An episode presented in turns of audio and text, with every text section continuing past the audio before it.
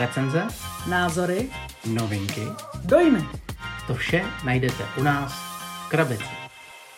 Ahoj, drazí posluchači, vítám vás u naší další epizody. Tentokrát jsem tu já, Jeník, a se mnou tu je Petr Možíš. Ahoj. Dneska si budeme povídat o hře od vydavatelství Fox in the Box, která se jmenuje 300 Země a voda. Už podle názvu je jasné, že se jedná o persko-řecké války. Já myslím, že ten název 300 je hlavně známý kvůli tomu filmu, Stoprocentně. který je podle strašně známého komiksu, ale přece jenom film je film, Franka Millera o bitvě u Thermopyl. A myslím si, že tahle hra se trošičku na tom veze, protože to vlastně není vůbec o bitvě u, u Thermopyl, je tam k tomu nějaká karta, ale je to o tom konfliktu, řekněme, z globálního pohledu. Ten konflikt byl velmi dlouhý a v průběhu toho konfliktu proběhlo několik tažení a dokonce i Perská říše zažila několik králů. Je to tak. No musíme si představit, že to je to starověké Řecko, kdy jsou tam městské státy, které jsou rozdrobené a tady dochází k tomu sjednocení proti tomu společnému nepříteli. To sjednocení není úplné, je tady pořád spousta států, které se podrobí tomu perskému králi králům, jak, jak se mu říkalo. A dominantní státy Atény a Sparta jsou tady v takové neúplně perfektní, ale prostě v alianci a vedou ten odpor těch řeků. První ten konflikt vyvolal král, který se jmenoval Darius první, ale ten se nedočkal konce toho konfliktu, protože náhle umřel, ale i přesto stihnul postavit třeba velký pontonový most a zahájit to tažení proti řeckým svobodným městům. Mm-hmm. Ta, celá ta historie je známá díky několika událostem. Během těch kampaní došlo k vypálení Aten, což je samo o sobě dost významná věc. Během těch kampaní došlo teda samozřejmě k té bitvě u Thermopyl, která taky není úplně nezanedbatelná, i když to zdaleka nebyla ta bitva přelomová v těch válkách. Došlo k obrovské námořní bitvě u Salamíny, která mimochodem je taky nějakým způsobem stvárněna v tom druhém filmu 300, nevím, měl to nějaký potitulek. Ten jsem už ani nekoukal. Ona je trošku horší, ale jako pořád je tam ten komiksový vizuál těch řekl. To jo, jako... ale už tam není Leonidas a tím pádem to nemá smysl. No a nicméně, nevím teď v kterém tom filmu to končí tím záběrem na bitvu u Platají a to byla ta rozhodující bitva, kterou to skončilo, obrovská bitva proti všem těm ostatním. Je tam mimochodem ještě maraton, je takový známý pojem k tohle toho období, takže spousta tažení, spousta bitev, spousta námořních přesunů, námořních bitev, protože ten maraton byl taky o nějakém vylodění.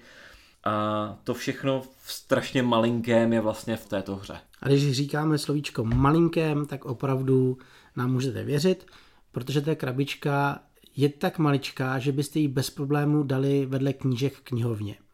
Dokonce i ten hřbet té krabičky nese spíš známky knížky a co je nejdůležitější, je, že na tom hřbetu je číslo jedna. A protože jsme neřekli ani jméno autora, tak teď ho můžeme zmínit. Yasushi Nakaguro nejspíš pro nás chystá další díly a my už teď můžeme prozradit, že jsou i prakticky ohlášený. Jeden je stoprocentně a to je rusko-japonská válka. A přesně tak. To je u francouzského vydavatelství Nuts Publishing, která právě tyhle ty hry přináší do Evropy. No a jestli se dočkáme české edice u Foxe, tak to samozřejmě jsme napětí. Já doufám, že jo. Já doufám, že tato série by se mohla držet. Ona totiž tahle série je neuvěřitelně malá a přístupná. Já jsem s tebou tady na podcastu v krabici po druhé a ta první hra, to je prostě obrovská válečná komplikovaná hra, o které jsme se bavili. Jo, Baptism by Fire. Přesně tak. Nicméně tohle je úplně něco odlišného. Tohle je velice jednoduchá záležitost podle mě i na poměry jako obecně her pro dva hráče. Když se budeme bavit o malých válečných hrách, tak musím říct, že tahle ta hra je ještě menší, než co se vám do posud asi dostalo na stůl, ať už mluvíme o nějakém malém zpracování bastoně nebo různých časopisových hrách, tak přesto mám pocit, že tahle ta hra je ještě pořád menší, protože vy po rozbalení té krabici najdete herní plán, k tomu necelých asi 50 herních komponentů a 16 karet. A herní komponenty jsou vlastně jenom dřevěné kostičky představující pozemní síly a disky představující loďstvo, které pak ty kostičky může i převážet a pár drobností navíc, jako je například ten most, který, Pontonový. ten pontonový, který byl z těch lodí postaven na přesun toho perského vojska. A protože ta hra je také malinká, tak si dokonce můžeme dovolit říct, jak se to hraje. Vy totiž se rozhodnete, jestli hrajete za perskou nebo řeckou stranu a potom přichází až pět tažení, neboli bych řekl pět kol. V těch kolech vy jednoduše nakupujete karty do ruky, kupujete jednotky, potom tom vy si rozhodnete, jestli s těma jednotkama budete tahat, jestli je necháte na místě. Všechno je totiž řízeno kartami, které můžete hrát právě buď na ten přesun jednotek, anebo je zahrajete na události, které vystihují tu historickou scenérii a potom letom se zjistí, jestli jste schopný uživit jednotky. Pokud ano, tak přichází bodování, kde získáte body za získaný města a jede se další tažení. A když tady Jenda říká, že hrajete kartu na přesun, tak je to opravdu takhle jednoduché. Zahodíte kartu a přesunete jednotky. Nejsou tam žádná čísla, žádný limity, žádný limity, žádný parametry těch karet. Buď to by použijete za efekt, nebo ji prostě zahodíte a uděláte ten, tu jedinou akci, která tady je, a to je prostě přesun. Je dokonce i jedno, kolik jednotek vezmete sebou, kolik měst překročíte, pokud jsou vaše. Samozřejmě vás zastaví neutrální města, anebo vás zastaví nepřítel. Dokonce i námořní síly fungují takto jednoduše, zahodíte kartu a někam s loděma doplujete, dokonce můžete sebou vzít jednotky, přepadat nepřítele v týlu, nebo se troufnout na jeho hlavní města a zkusit vypálit jeho domovinu. Co je tady ale za mě obrovsky unikátní je ten systém bojů, který je opět jednoduchý jak facka. Hodíte kostkami, tolik, kolik máte jednotek, tak tolika kostkami hodíte. Ale teď přichází jeden trik, který já osobně si z ničeho popravdě řečeno nepamatuju. A ten spočívá v tom, že v různých situacích máte strop na to, kolik vlastně můžete maximálně hodit. Nejtypičtější bitva je, že Peršané útočí na řecké půdě a v tu chvíli Peršané mohou hodit maximálně čtyřku, kdežto Řekové mohou hodit maximálně pětku. Jinými slovy, hodíte dvěma, třema kostkama nebo jednou podle toho, kolik je těch jednotek pokud jakákoliv z těchto těch kostek by byla stejná nebo vyšší tohleto číslo, tak se počítá jenom to nejvyšší číslo. Nejde o počet, nejde o nic jiného. Třeba v téhle bitvě si to představte, že když řek hodí, já nevím, 1, 2, 5, tak se mu rovnou počítá ta pětka, protože to je maximální číslo. A pokud proti němu třeba Peršan hodí 3, 4, 6, tak pořád hodili jenom tu čtyřku, protože to je ten jeho strop, takže vlastně v tom daném kole vyhrává řek a odstraňuje se kostička toho Peršana. Je to velice jednoduchá matematika, je to prostě vidět všechno na první pohled, ale zrovna třeba v tomhle případě to krásně ukazuje tu řeckou kvalitu té řecké falangy proti, řekněme, spíš lehko oděným Peršanům, přestože měli na tehdejší dobu, by se dalo říct, kombinované síly, tak prostě ta falanga byla obrovsky dominantní proti tomu. A velice obdobně se vyhodnocují bitvy na moři. Vlastně stejně, jenom s trošičku jinými parametry těch stropů. Historicky řekové měli nabušený lodstvo. Peršané nebyli vůbec schopní konkurovat řeckým lodím a proto řecké lodě na svý domovině útočí neomezeně. To znamená, když hodí šestku, hodí šestku. Přesně tak. A tahle ta dynamika je opravdu neuvěřitelně jednoduchá na vyhodnocení a má jako zajímavé efekty na ten boj, kdy opravdu v těch námořních bitvách prostě cítíte tu převahu těch řeků, pokud se nestane nějaká velká náhoda, anebo pokud nejsou nějak extrémně přečísleni.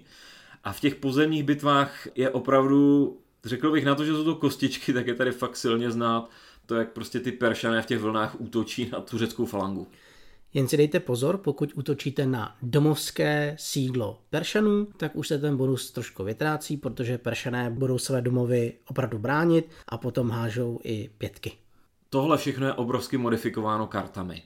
Karty tady umožní strašnou spoustu věcí, jak toto změnit. Příklad je tady ten Leonidas, je tady ta karta 300, která umožňuje opravdu, aby malá řecká síla zastavila velkou perskou. Jsou tady různé karty týkající se těch námořních přesunů, jsou tady ty velitelé i na té perské straně, například Mardoniova jízda, to, co mohlo rozhodnout u těch platají například, takže ty karty to ovlivňují obrovským způsobem. Ty karty totiž mají na sobě jak řeckou, tak i perskou událost a podle toho, na které straně jste, tak vy ten efekt můžete využít.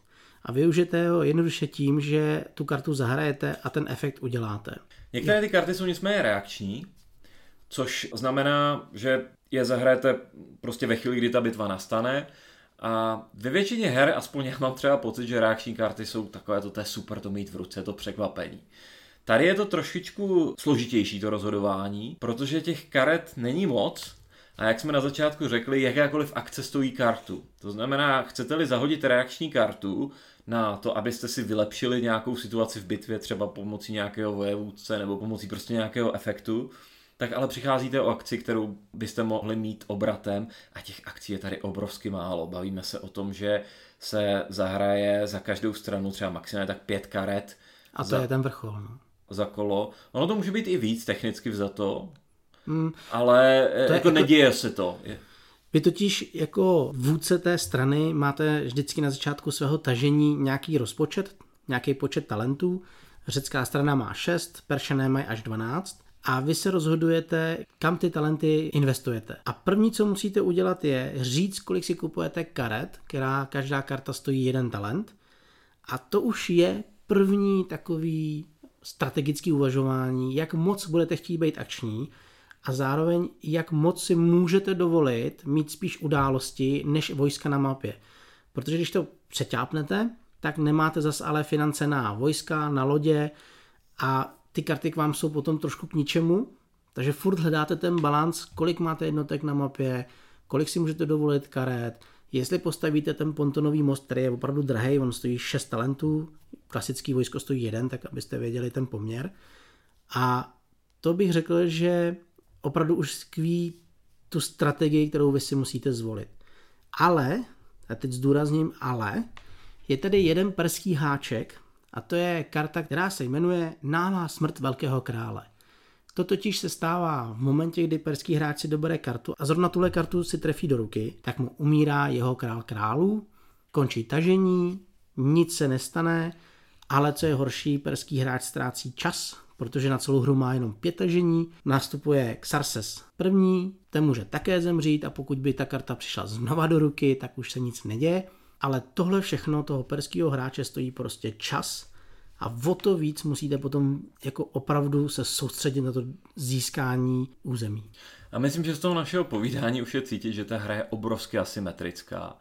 A pokud ty jsi mluvil o tom, že za Peršana máš problém, jak rozdělit 12 talentů mezi karty a jednotky a loďstvo, tak řek jich rozděluje 6.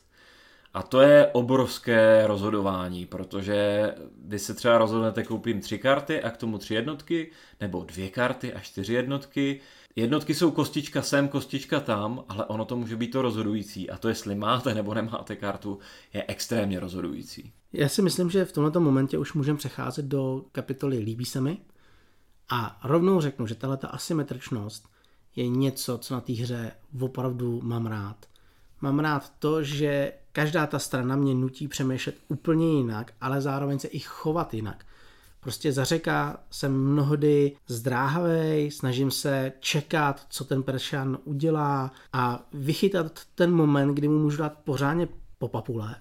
Na druhou stranu jeho převaha je tak obrovská, že se bojím kdykoliv vystartovat. Ty si hrál často za řeka, tak myslím si, je, že... Je to, tak, je, je to tak, jak říkáš ten plus je obrovský, té asymetričnosti. Já bych ještě přidal to, že tady je ta asymetričnost i v tom, že Persian hraje vždycky první, tudíž je to tady ten řek, kdo má to poslední slovo, což je obrovská moc ve mnoha hrách a tady je to hodně znát.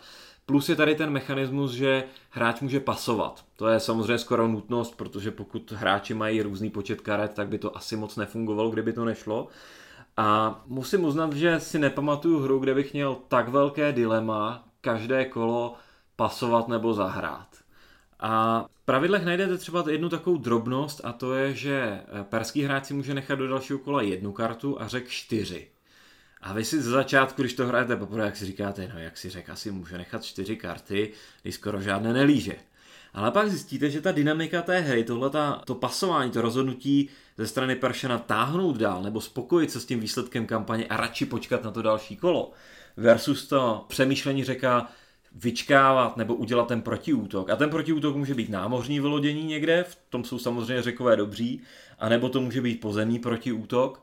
tak vlastně může způsobit to, že pasujete oba dva, tím to kolo skončí a řek si tím pádem rozšiřuje tu ruku těch karet. Mm. A za chvíli zjistíte, že ta hra je celkem zajímavý hand management i pro toho řeka, kdy si prostě schovává to podstatné ESO v ruce nějakého silného velitele například a podobně. No a pak zjistíte, že to Persian může snadno pomocí nějaké jiné události přerušit, například tím, že jsou tam karty, které o tom neúplně dokonalém spojenectví s Partiáten, nebo je tam Střepinový soud, eh, což je vlastně věc, která je zase takový malý náznak té interní řecké politiky, která ale samozřejmě může strašně ovlivňovat potom ty výsledky. A tohle všechno je v těch kartách krásně zakomponováno. A pro mě tohle je obrovské plus. Ta, ta hra mi přijde, že díky těm kartám je obrovským způsobem tématická. Občas je tématická až do takových extrémů, že my jsme se takhle rozčilovali, já mám pocit spíš v těch prvních hrách, teď už mi to mm-hmm. tak nevadí, ale v prvních hrách jsme měli několikrát tu situaci, kdy jsme si říkali, pro boha, co je tohle za událost, to je prostě, ta, to tam, to je totálně nevyvážené, ta, kdo si vytáhne tuhle kartu, tak vyhraje hru. Teď už mi to jakoby tak nevadí, protože si myslím, že tyhle ty události, že se s tím dá pracovat a že je naopak jako zajímavý, že tam jsou. Ty asymetričnosti a v plusech budu pokračovat, protože já mám hrozně rád, když někdo narve velký téma, velký konflikt do malé krabičky. A tady se to výborně povedlo. Já opravdu mám rád tu dobu, nejen kvůli těm filmům, ale samozřejmě kvůli těm událostem a té době. A je mi strašně příjemné si sednout a zahrát si tu válku během 30 minut. A přitom v ní mám Spartu, mám v ní Atény, Xarxose, mám v ní námořnictvo, přesuny, přetrhávání líní, bitvy. Všechno tohle mám v této malé krabičce, která se hraje opravdu kolem 30 minut a já si krásně užiju tuhle dobu. Já si teda myslím, že se hraje daleko kratší dobu, kde bychom tak moc nepřemýšleli. je to pravda. Speciálně já, ty jsi mě několikrát obvinil, že to hraju jako šachy, ale já z toho mám úplně ten šachový pocit. Jo, ale tam minimalističnost toho herního designu je obrovská. Abych to přirovnal, jako, že ve světě válečných her je tohle takový milostný dopis. Jo, to je hezký přirovnání. Ano, máš pravdu. Pokud jste hráli třeba Watergate, což je politická hra, ale je řekněme ve sféře těch historických her, tak Watergate je proti tomu dlouhá, komplexní, složitá hra, respektive pohledu pravidel to bude podobné, ale ta minimalističnost toho, co tam děláte, tak to je tady prostě proti tomu tohle ještě uh, daleko menší než třeba Watergate. Víš, já se docela těším na ten další díl, protože jestli autor vzal tak velký téma a dokázal to zminiaturizovat, a jestli vezme rusko-japonskou válku, která je velmi pro mě zajímavá, protože moc ve hrách nepotkávám a přitom byla velice jako pěkná, jako v fózovkách, jako Jakože je to zajímavý téma, o kterém Děkuju. prakticky nic nevíme. Jako, Děkuju, aby to jako neznělo... Ani, to si řekněme otevřeně. Jo, aby to neznělo, že podporuji válku. Tak se těším na ten druhý díl a jsem opravdu zvědavý, co všechno on přenese z téhle té hry 300 do toho nového pohledu mnohem modernějšího konfliktu. A slyšel jsem, že v nějakém stádiu vývoje jsou potom punské války. Nebo je, nevím, jestli druhá punská, prostě Hannibal. Hmm. Hannibal, Kartágo proti Římu a to může být taky hezké v takovém malém provedení. Poslední věc, kterou řeknu jako z mé strany, tak je použití karty Náhlá smrt velkého krále. Je to totiž malinké pravidílko, které říká, když perský hráč lízne kartu, umírá mu král, posouvej se vtažením o jedno napřed a jede se druhý kolo. A mně se hrozně líbí, jak perský hráč s tím letím, že mu umře jeho král, musí počítat. Vy, když se dostanete na začátek toho tahu, si řeknete, líznu si pět karet, risknu to, že už můžu líznout toho krále, že se mi najednou zastaví ten můj postup, mám na plánu nějaké jednotky, potřebuji s nima něco udělat. Ale přitom, zase když nebudu mít karty v ruce, tak stejně nic neudělám. A to, že se to může stát i třeba dva, tři tahy před koncem hry, to dělá takový napětí u toho perského hráče, ale zase zároveň u toho řeckého si říká, jen si lízni, vezmi si ty karty, pojď, pojď, pojď. Jo, blbý pravidlo o tom, že prostě vynecháš jeden tah a výborně to má dopad na celou tu situaci. Špičkový tohleto. Hmm. Já si myslím, že ta hra je plná takovýchhle drobností, které mě až překvapují, jak jsou chytře, chytře vymyšlený. No, je to tak. To, to tam je. Já vlastně jedinou věc, kterou jsme nezmínili v těch plusech za mě je to napětí. To napětí je dané i tím, že třeba naše poslední dvě hry byly prostě do poslední chvíle, do poslední fakticky karty nebo dvou karet do posledních pár hodů kostkou jako vyrovnané. To napětí je tady za, za mě obrovské. A osobně třeba v té hře, jak jsme se bavili o tom, řekněme, šachoidním přemýšlení, tak já mám tady dilema, co zahrát na první kartu, na třetí, na čtvrtou a až po tu poslední. Tady není něco, co by se hrálo tak jako samo, že vlastně už si řeknete, je to jasné. No a teď se dostáváme právě k těm eh, negativům, protože to, co říkáš, tak získáš jenom v momentě, kdy tu hru hraješ opravdu často a dostaneš se do hloubky. S žádným začátečníkem, s kterým jsem tu hru hrál, neměl šanci to tak rychle pochopit a dostat se na tu úroveň toho zkušenějšího hráče. Mám prostě pocit, že tahle hra vás odmění po desátým, dvanáctém zahrání, což herní dobou je v pohodě, ale přesto musíte vydržet podle mě tak dvě, tři hry, kdy si říkáte, to ta hra je nevybalancovaná, je nesmyslná hmm. a máte tendenci tu hru zahodit. Ale přitom se stačí jenom dostat jako hluboko do té hry. Já s tou souhlasím tak na půl, nesouhlasil bych s tím, že to musíš zahrát desetkrát. Já mám pocit, že já jsem takhle trpěl, řekněme, první dvě hry. Potom už jsem jako trochu přišel na nějaký ty triky, co dělat, aspoň za tu jednu stranu. No jasně. A ono je to samozřejmě, potom se člověk učí tu druhou a tam je to zase, zase jiný pohled. Je to, je to pravda. Určitě jako to je hra, kterou někdo může snadno odsoudit po prvním zahrání. To si jo. myslím, že se bude dít. A na druhou stranu prostě tohle vzhledem k té krátkosti a jednoduchosti je fakt hřích zahrát to jenom jednou. A ta hra opravdu je taková, že asi dokáže odměnit za znalost balíčku. Ne, že by to na tom úplně vyselo, ne, že by tam byly takové ty efekty, ale možná tam jich pár je, že musím držet v ruce tuhle kartu, protože soupeř by mohl mít tu kartu, která vím, že tam je taky. Minimálně o jedné dvojci tam vím, která tam takhle je. Eh, takže ta znalost toho balíčku, ale zase znalost balíčku, bavíme se o 16, o 16 kartách. To ale musíš překonat, jak říkáš, ty první jednu, dvě hry. Hmm, hmm. Já zkusím úplně z, z jiné stránky ten mínus. A já vlastně nevím, jestli je to mínus, protože moje znalosti o tomto konfliktu nejsou tak hluboké. Já jsem prakticky o tom četl jednu knížku od Jiřího Kovaříka, Válka řeku z Peršany, to můžu doporučit samozřejmě. Eh, slyšel jsem o tom nějaký podcast a to, co já tam považuji za takový velký otazník a spíše to pro mě i mínus, ale nejsem si úplně jistý, je, že ta hra hodně prezentuje důležitost zásobovacích linií. Mám skoro pocit, že ta řecká strategie musí být postavena na tom, že ten řek je připraven prostě se někde vylodit a přetnout zásobovací linie těm Peršanům což znamená, že se vylodí v té Malé Ázii, tam, kde je ten pontonový most, nebo se vylodí v eh, Makedonii a svede tam nějakou bitvu. A vlastně z té, mm, tak jak postupovali po země ty Peršané, což je z té Malé Ázie, přes tu Tráky, přes Makedonii, potom na jich do toho Řecka, tak je to celkem dlouhá trasa a všude na té trase vlastně ty řekové můžou zautočit a napadnout toho Peršana. A pokud se jim to povede, tak na konci kola díky tomu přetnutí těch zásobovacích liní dojde k tomu, že všechny ty jednotky těch Peršanů, které jsou tam předsunuté, se rozpadnou. Tohle je věc, kterou si já vůbec nejsem jistý, jestli v tom konfliktu skutečně hrála takovou roli. Aspoň třeba ten Jiří Kovařík prakticky o tomto nemluví. Je to trošku diskutabilní, protože v reálu ty Peršané si postavili to námořnictvo. Obrovské, proto tam byli, eh, měli ho větší než ty řekové proto tam uh, byla ta obrovská bitva námořní a tudíž k tomu, co ta hra dokáže ukázat a na čem je hodně postavená tím, těmi pravidly toho zásobování, tak vlastně v reálu se vůbec uh, nenastalo. Takže to je nějaká alternativní historie. A teď ta otázka zní, jako dává to smysl? Neuživila by se ta perská armáda v tom Řecku i bez toho spojení s tou malou Ázií? Eh, já si prostě myslím, že tohle období, kdy se ty armády živily sami v tom poli, že ty zásobovací linie neměly zase takový význam, jako tahle ta hra prezentuje, zvlášť v tom strategickém měřítku, protože teď se nebavíme o nějakých maličkostech, teď se bavíme o prostě obrovských vzdálenostech, obrovských prostorech a podobně.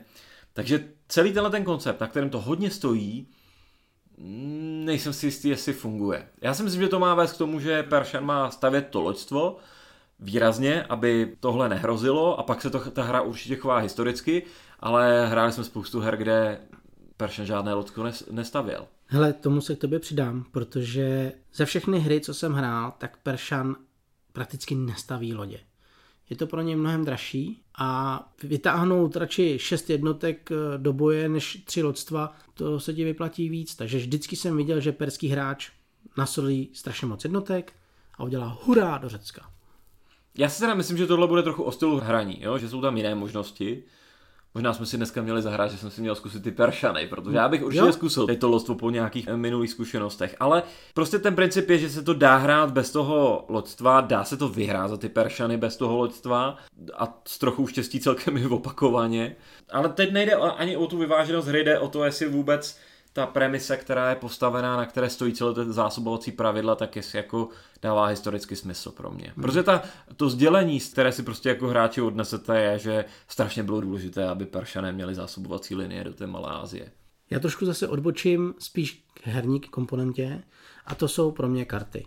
Já jsem se hrozně těšil, že v průběhu té hry ty karty budou asi pro mě to nejlepší, co se na té herní desce může odehrát, ale přitom vždycky, když jsem ty karty hrál, jsem nabil pocitu, že perská strana má ty karty mnohem hezčí, silnější, má je o mnohem zajímavější než řecká. A to i v případě, kdy ten perský hráč si dobírá mnohem víc karet a jedna z největších slabin, co mi přijde, je, že on dokáže skrz střepinový soud, což je taková událost, vyhodit řeckému hráči kartu z ruky a dokonce existuje i karta, která říká podívej se řeckému hráči do ruky a jednu z nich mu vyhoď.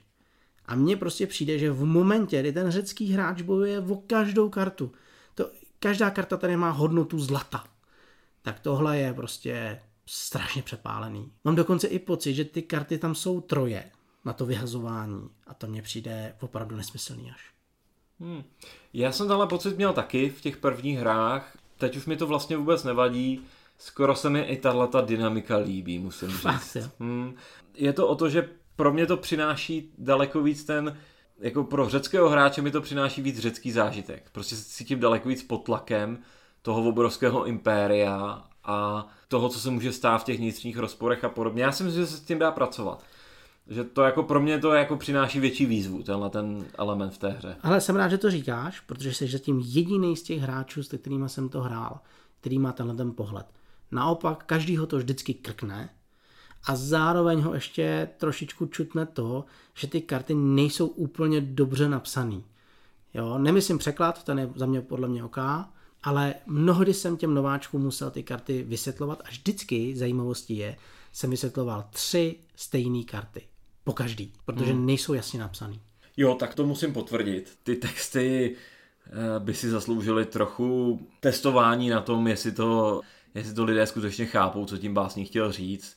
Je to vyloženě o slovíčkách, která jsou prostě použitá vágně nebo nejasně, není tam jasné, které fázi jde použít jaká karta, jestli tam nějaký předpoklad a podobně. A na to, že ty karty vlastně nemají obrázky, to znamená, toho textu je tam hodně, tak si myslím, že to tam, jako ty texty by se daly vyladit víc. Tam není hmm. problém v tom, že by se tam ty texty ne, nevešly a že by musely být nějaké stručné nebo něco takového. Tady bych si dokonce troufnul takovou prozbu kolegům do Fox in the Box, až budete, doufejme, dělat dvojku, tak si myslím, že byste mohli jít trochu dál, než to jenom přeložit, ale ty texty možná trošku vylepšit. Fakt to s někým otestovat, a sem tam přidat nějaké to slovíčko. To seš ostrý teda. No tak ty hře by to strašně prospělo, jo, protože ta jednoduchost těch pravidel si prostě nezaslouží to, aby jsme hledali význam karet, co tím básník chtěl říct na Board Game Geeku. Já chci ještě podotknout, že jsem doufal, že když je tam seznam karet v těch pravidlech, že tam bude i třeba vysvětlení těch efektů. A má tam jenom historické vysvětlení. Za což palec nahoru. To je skvělý. To je skvělý, o tom žádná. Ale možná by tam ten dovětek mohl být. Já si osobně myslím, že z našich mínusů je spíš slyšet, že to jsou detaily. Že ty plusy převážily ty mínusy. A proto bychom šli k závěru. A z mé strany je rozhodně ta hra dobrá. Stojí za to, abyste si ji zahráli. Nejsem si úplně jistý, jestli stojí za to, aby ji každý hráč měl doma. Protože ne každý hráč má chuť jít do té hloubky a myslím si, že lepší bude, když si tu hru nejdřív asi někde vyzkoušíte. Na druhou stranu, pokud máte rádi ten konflikt, zajímá vás válečná hra pro začátečníky, zároveň pro hráče, kteří se tomu nechtějí až tolik eh, věnovat pravidlově, tak ta hra je perfektní. Je opravdu skvělá a odmění vás. Odmění vás mnohonásobně víc než velké těžké válečné hry, který, pojďme si říct na rovinu, mnohdy ani nevytáhnete na stůl. Když to 300 země a voda na tom stole u vás doma budou opravdu často. Já s tím souhlasím, mně se ta hra taky obrovsky líbí. Pro mě to bylo obrovské překvapení. Hlavně pro mě je to nečekaně maličká hra. Já jsem opravdu čekal, že to bude delší, rozsáhlejší, složitější. Z tohohle pohledu je to úžasné překvapení. Je to úžasné překvapení tou, tím napětím a tím herním zážitkem. A ten herní zážitek není na úkor historie. Do značné míry si myslím. Myslím si, že ta hra vypráví prostě hezké příběhy a myslím si, že eh, může být zajímavá pro spoustu lidí do páru, pokud nevadí trochu konfliktu, tak ono to není jenom o tom konfliktu, prostě je tam trošku té řecké mytologie, jsou tam ty postavy, je tam spousta věcí, které podle mě můžou natchnout jenom někoho, kdo chce si zahrát zajímavý příběh bez velké časové investice. Starověké Řecko si myslím, a ten řecko-perský konflikt je něco, co může přitahovat kohokoliv. Za mě maximální doporučení. My děkujeme, že jste si nás poslechli, budeme se těšit zase u nějaké další epizody a přejeme vám hezký zbytek večera. Ahoj. Ahoj.